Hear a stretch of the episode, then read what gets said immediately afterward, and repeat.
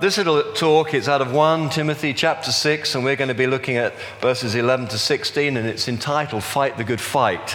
And uh, that's actually the title of a famous hymn, but that's where that hymn is taken from, this passage. And, and Timothy refers to, uh, sorry, Paul refers to Timothy making his good confession in front of many witnesses. And it's generally believed that was a reference to Timothy's baptism. So, how appropriate is that? And, and uh, so, I'm going to hopefully give a little bit of insight into this passage, which will encourage all of us, not just the, the baptized, the people getting baptized. Let me just pray.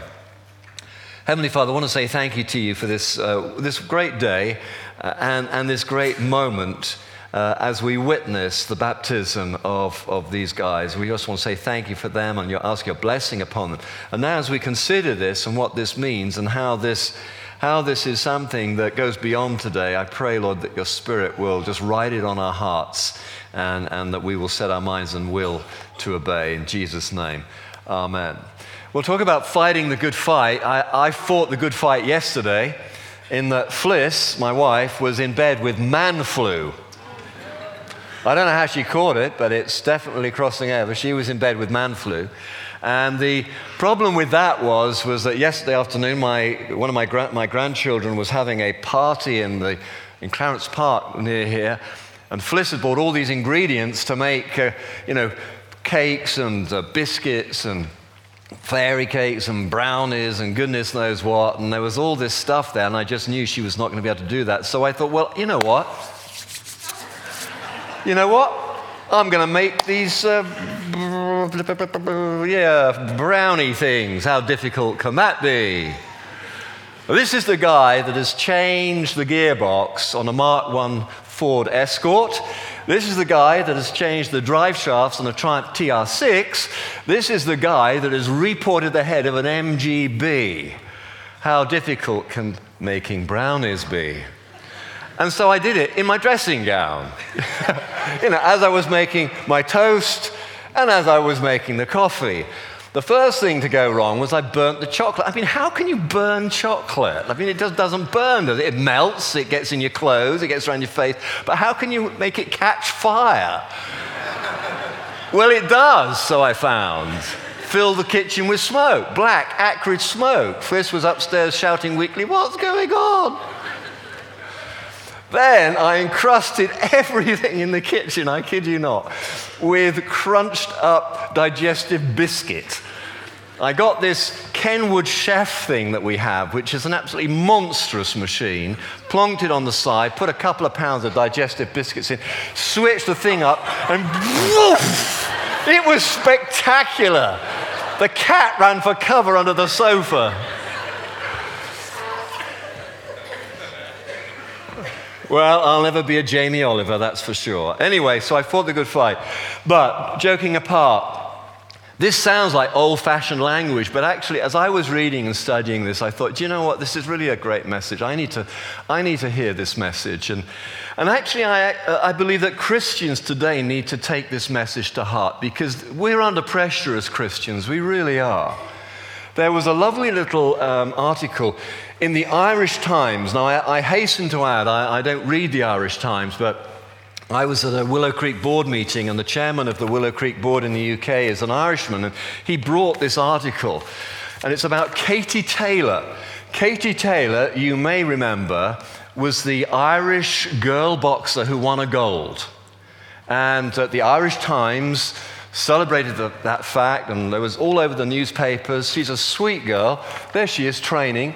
She, uh, she looks pretty serious there, and serious, you know, she's a serious uh, athlete, but she's also very attractive, and she's also a born again Christian. I didn't know this. But Wallace Pepper, my friend, gave me this article. He said, Look at this, Chris, this is incredible. This is the Irish Times.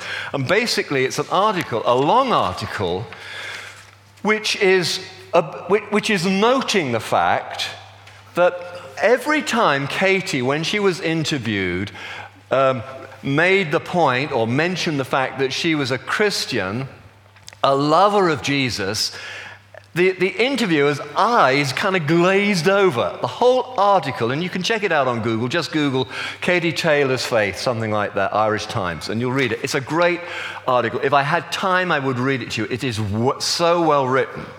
But you know, uh, I just need my glasses on here. I'm just going to quote a couple of little lines which I thought were particularly sweet. Began, begins with The boxer's faith makes interviewers squirm but is intrinsic to her worldview, her personality, and her right hook.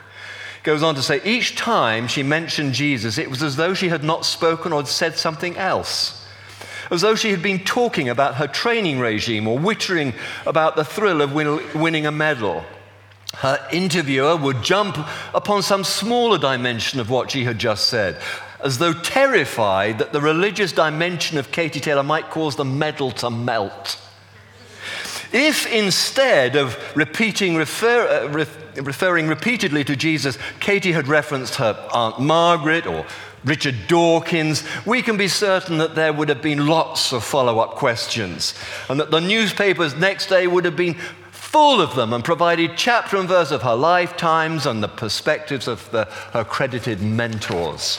Goes on and on and on in the same vein. The last little thing is, is very sweet. It's almost like worship. And this is not a Christian magazine. The last little phrase is, But here's the news, folks. The medal belongs to nobody but Katie, who alone seems to know that it's but a token of the embrace that enfolds her. Wow, that is an amazing article. But here we have a secular journalist writing in a major national, the Irish Times, making the point that if you, as a Christian, if you mention Jesus, suddenly everybody kind of disses and blanks you. We've got to fight the good fight. And this is what's happening in this passage. Paul is in prison. He's writing to Timothy because actually the Christian church at this time is going through a tough time. There's, there is some heresy coming into the church. There's some pressure coming into church, and there's also some persecution coming into the church.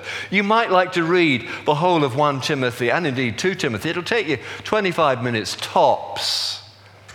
But get the vibe, get the, the frustration and the anxiety of Paul, the apostle, the great church planter, the great church leader, chained and frustrated in, in jail when he feels he should be out there doing something, but no, all he can do is write to his, his you know, uh, prodigy Timothy, say, listen, uh, Timothy, think about this and do that and do the other. But he finishes up with this, this glorious passage, which I'll read now and, uh, and then make one or two points from. Verse 11, chapter 6, he says, But you, man of God, flee from all of this. And the all of this being the love of money and all that's going on in society at that time. We'll spend some more time on that perhaps in October, but to keep to the point. But you, man of God, flee from all this and pursue righteousness, godliness, faith, love, endurance, and gentleness. Fight the good fight of the faith. Take hold of the eternal life to which you were called when you made your good confession in the presence of many witnesses. In the sight of God who gives life to everything, and of Christ Jesus, who, while testifying before Pontius Pilate, made the good confession I charge you to keep this command without spot or blame until the appearing of our Lord Jesus Christ, which God will bring about in his own time. God the blessed and the only ruler, the King of kings and Lord of lords, who alone is immortal and who, who lives in unapproachable light whom no one has seen or can see. To him be honor and might forever. Amen. Now, to understand this, we have to understand a little bit of the stuff that's vexing Paul. And as we do that, we'll begin to get the drift of it, and it'll all come clear as I hopefully back and work through this. Let's begin with what I call the appearance. This passage, these eight verses, the, the, the, the best bit of it is, a, is the reference to Jesus appearing. But in fact, in that, Paul is making a very serious point that was culturally relevant, just as talking about the way Christians are being dissed today is culturally relevant. And in 200 years' time, if someone was to read that Irish Times article, they'd go, what? what? I don't understand. Here, what was happening was that the church was living in a Roman world. And in the Roman world, Caesar was Lord. Not Jesus is Lord, Caesar is Lord. And when Caesar appeared, which was very, very, very rarely, when he appeared in public, he was regarded as a deity, or at least the son of a deity. His dead father would have been God, and he was about to be made God. And it was a little bit like, well, let me put it this way I wonder. Some of you may have seen a very famous old Metro Goldwyn Mayer movie called Cleopatra. And in this movie, Elizabeth Taylor comes to Rome, and there's Rex Harrison and Richard Burton. I can see all the young people's eyes glazing over. But who knows what I'm talking about? It's great. Some movie buffs here. It's an extraordinary thing. I wanted to show it, but it actually lasts nine minutes. It was too long a clip. But the entrance of Cleopatra is absolutely staggering. And it finishes in a lovely way. You'll probably rush home and want to watch it. But, but it finishes with Cleopatra walking, having come into the town and uh, into the city, and it is just gobsmacking. You know you are in the presence of a deity. And she walks down these steps, stands before Caesar, and winks at him. It's kind of amusing moment. But the reason I mention that, if you did see that, or if you do know what I'm talking about, the whole build-up, the kind of Hollywood production of, of promoting, you know, the leader of the nation as a god is what I'm referring to. Because in this situation, Caesar is God, and that's being reaffirmed and reasserted. And the Romans at that time saying, We're getting a bit sick and tired of all these other, you know, half pot religions saying, Caesar is God. And the church is under real pressure. So, what we have here is Paul talking about the appearing of the Lord Jesus Christ. And he's basically saying when Jesus appears, and Christians believe that Jesus is coming again, the second coming, he is coming back as King and Lord. When Jesus appears, you will see that Jesus is King of kings and Lord of lords. Now, there's also an interesting little subplot here the immortal one. Thank you, Tim. Little note there. The immortal one. Because he's also taking a side swipe at Greek culture. If, if Roman culture was the, the, the, the, preeminent one, there was still a very strong Greek influence. And that is actually still very prevalent today. It's certainly not uncommon. And the, the Greek philosophy, the Greek view was that we are all immortals. That wasn't the Roman view, but the Greek view was that we are, we are all immortal. Uh, yes, you know, we die, but all that means is that we are transformed or we are transfigured or we become something else. But actually, Paul makes the point here in verse 16 that there is only one immortal one, only one, and that is God Himself. So, in a breath, in a sentence, in a verse, if you like, Paul deals with the preeminent philosophy of Caesar worship and the preeminent philosophy of, of immortality. We're all immortal in one shape or form or another. But he says here, he says here that Jesus, God, is the only immortal one. Now, let me just unpack that for a moment. I haven't got a long time to spend on this. But it is the Christian belief that we do live forever.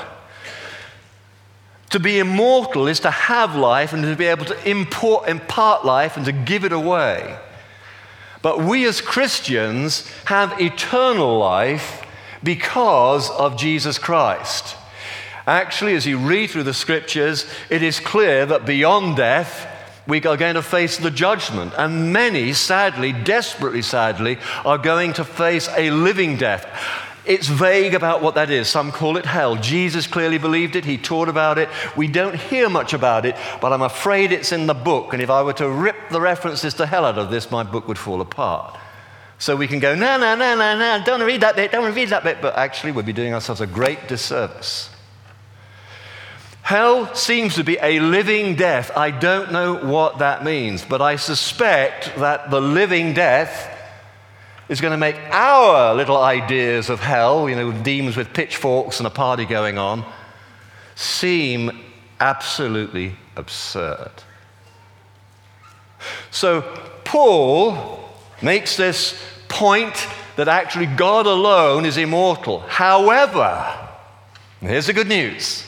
In Christ and through Christ alone, we can enter into eternal life, an eternal life that is abundant life. Jesus said, I have come that you may have life and have it in abundance. That's his plan for you, not eternal damnation and death. But as you press into God, as you get to know Jesus, as you explore your and live out your baptism vows, so you come into this eternal life.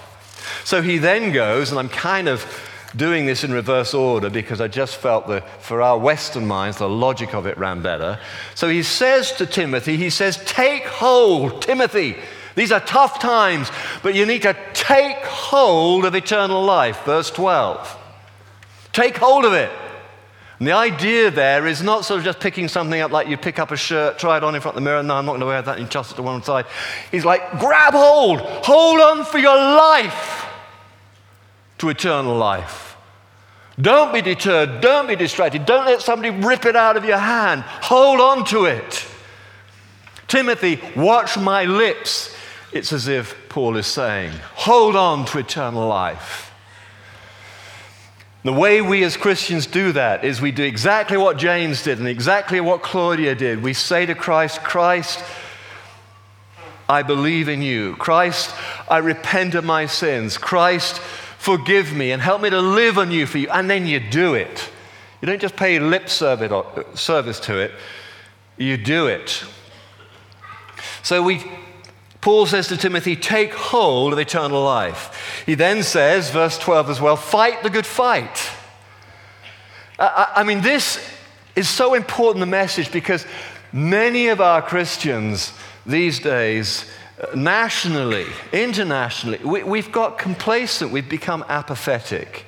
You know, that last song that we sung, I'm grateful for, for Joe and Sam for leading us in that. You know, blow through the caverns of my soul. Wake up, my soul. Wake up. It's like, it's like we're asleep. It, we, we got to wake up to what it is we're living in and the realities around us, those seen and unseen. And we've got to, you know, you know, get dressed and not try and do silly things in our dressing gowns like I did, you know, try and do shortcuts. You know, we've got to get serious with this thing. There's joy in it. It's all not a dirge, but we've got to get to grips and, and really go for it. I think James said he wanted to, well, maybe he didn't. I think he said something like he wanted to press on into this thing. So fight the good fight. And then there's a curious thing, verse 11, as I say, I'm working back through the, the talk. Because actually, what Paul says, verse 11, is flee from this, run for your life. So, the way of fighting your good fight is, first of all, to run for your life. That doesn't even make sense. But what he's referring to is run from those things that are going to kill your spirit, kill your soul, things that are going to shipwreck you, things that are going to overwhelm you. You know, I heard a desperately sad thing. I'm not going to mention the name because I am really distraught about this and I might actually choke. But a, a good friend of, of mine, not of the, in the Vineyard Church, but not too far from here, uh, this week announced that he heads up a charity, a Christian charity, and he, it was announced that he's stepping down because of um, inappro- an inappropriate relationship. That means he's you know, usually means he's had an affair. And I read that and I just went, oh. In fact, my initial response was so, uh, so fed up and so disappointed. I thought, oh, what's the point, you know? Because over the years, we've had a few of these, you know, great people, people who've, you know, who've taught and ministered into the church and, and in, you know, you, you look up to them and you buy the books and you read the, go to the conferences and goodness knows what, and then next thing you know, they've run off with the secretary or something. And I, it, I first, you may not be bothered, but it really bothered me so much. And I've got to say this to you because I actually tweeted this week. You must realize, folks, that as a Christian, the longer you are a Christian, And the harder you push into this thing, and the more you try and take hold of the Christian life, the more you try and understand it and live it out and work it like, particularly in our culture, the more difficult it gets. The temptations become worse. Think about it for a moment. If you are not, if you are, if you are trying to live out a life where you don't walk in sin, where you don't fall into sin, you get more pressure. And actually, as, a, as a, somebody who's been a Christian now for over 30 years, I have to tell you, I wrestle with temptation more than ever because all sorts of things come my way. I'm party to all sorts of little secrets and stuff. And the temptations are worse. The only way of making the temptations go away is by giving in. Suddenly, instead of swimming against the flow of this, this tide of humanity running headlong down this waterfall called death, is, is to try ever harder, ever harder to swim against the stream. And that's what every good Christian does. And that's why Paul says, fight the good fight. It gets tougher. Yeah, you get a few, you get a bit wiser. Like the seasoned veteran bearing various scars, you don't lose your nerve quite so easily when temptation comes again. You know that if you resist it, it will pass. You know not to do certain things. I've told you many a times about the, the, the, the alcoholic I counseled. Uh, well, he wasn't an alcoholic, he, just, every, he was a farmer, and every harvest time after, after harvest was in, he would go on a four day drink, drunken bender. And his wife and he came after another drunken bender. He only ever did it at harvest time. And, uh, and he said, and his wife said, You know, Chris, help us. This has just become so predictable and, it's, and, and it leaves him covered in shame and we just don't know how to break it. And I said to the guy, I said, Okay, so tell me about how you do that. What, how does this work? What are the mechanics of this? He says, Well, I, you know, I, I, I, get my old bike out. I said, What do you mean you get your old bike out? He said, I've got this old sit up and beg bike and I go downtown and then I sort of forget the next four days. I said, Well, throw the bike away. And he thought I was joking. I said, Throw the bike away. Get rid of the bike as a start. And there was a whole habitual thing. You know, sin often has to be planned. Or the wife's out, I can spend a couple of hours on the computer. Know what I mean, guys? Don't do the things that are easy to resist to put you in the place where you end up sinning. You know, we got we got to get a little bit cannier. Fight the good fight. Temptations will come, but we do not fall into them. We do not have to fall into them. It's not, it's not a foregone conclusion that we will fall. Fight the good fight. So, the first thing Paul says, run for your life, run them from those things that will lead you into sin and will destroy and shipwreck your faith. And the second thing is chase after, pursue. So you're not just running away. Sometimes the best form of attack, uh, of defense, is attack. And Paul says, attack it. Go for it. Be relentless. Be like Terminator 2, you know, relentlessly running along. Another movie reference there. You're obviously not movie buffs. Some of you know what I'm talking about this unstoppable thing. Just keep going for it. Yeah, run away from that. That's just gonna, that's just gonna lead to all kinds of misery. But run towards this. Pursue this. Take hold of this, he says. And what does that mean? I've got just a, spend my last minute or two just unpacking this and then invite the band up and we'll move on to the baptisms. What does it mean? We can spend hours talking about what it means to be a Christian, but but first of all, I say this be a lifelong lover. When you, you know, what, what are the things you are to pursue? Be a lifelong lover of God. Pursue intimacy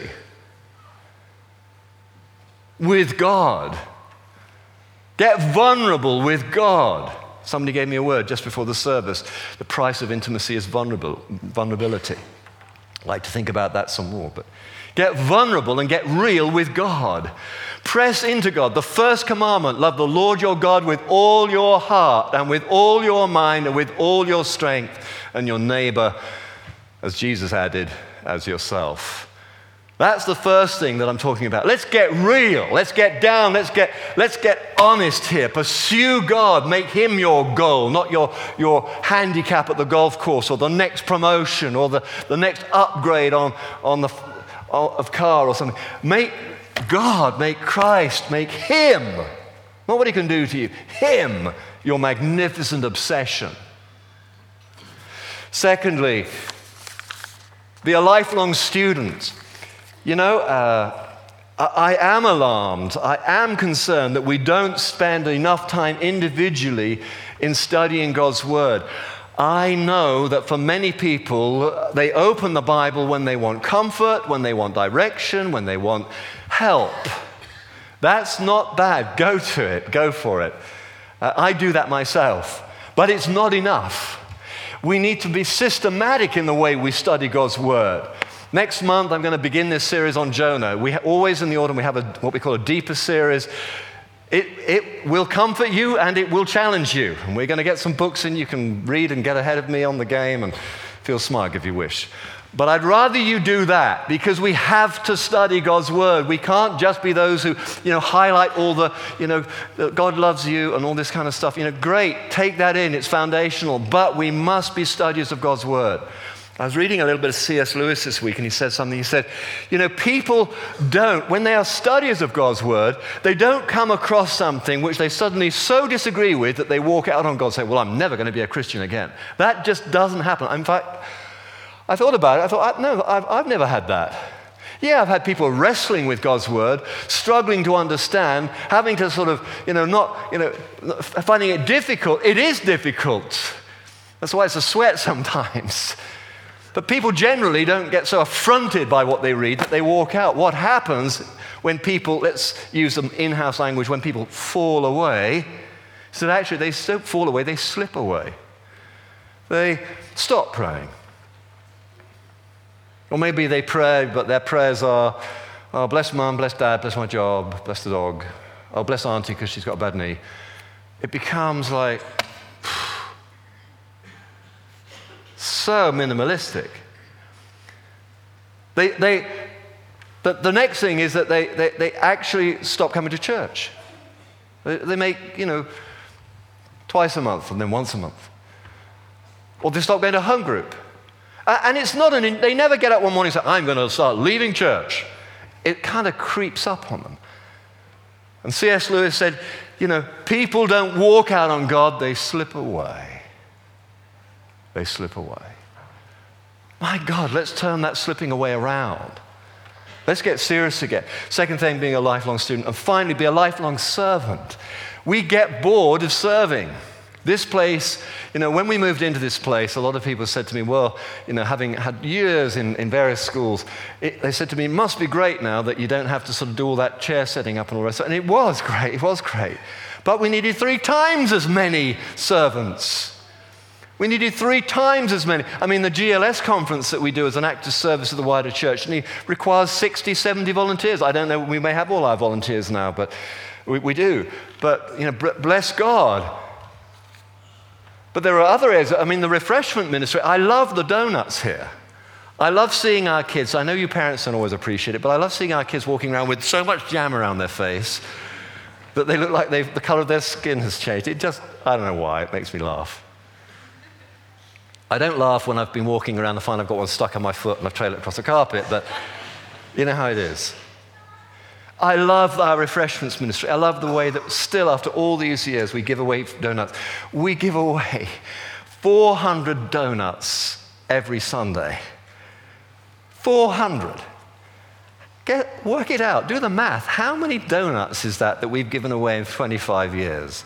I mean, it's unbelievable. I'm sure there's something to do with that, you know, because I eat my fair share. But my point is this we're called to be lifelong servants. Jesus, at the end of his ministry, not when he was a young man at the beginning of his ministry trying to impress someone, when he was willing to run around and open the door and do any old thing. At the end of his ministry, Jesus puts on the serving towel and washes the disciples' feet, and he says, As I have done, so you should do. We are all called to serve all of the time. And I think I'm right in saying, actually, having mentioned refreshments, that we are really struggling with our refreshment team at the moment. I would love it. Those of you who are Christians and you know, you've been able to tick the boxes on so much of what I've said already, I would love it if some of you will go to Ray. It's Ray in here, actually. It's Ray, our, our build. Ray, just stand up, just look around. That's Ray. Go to Ray and say, Ray, yeah, give him a clap.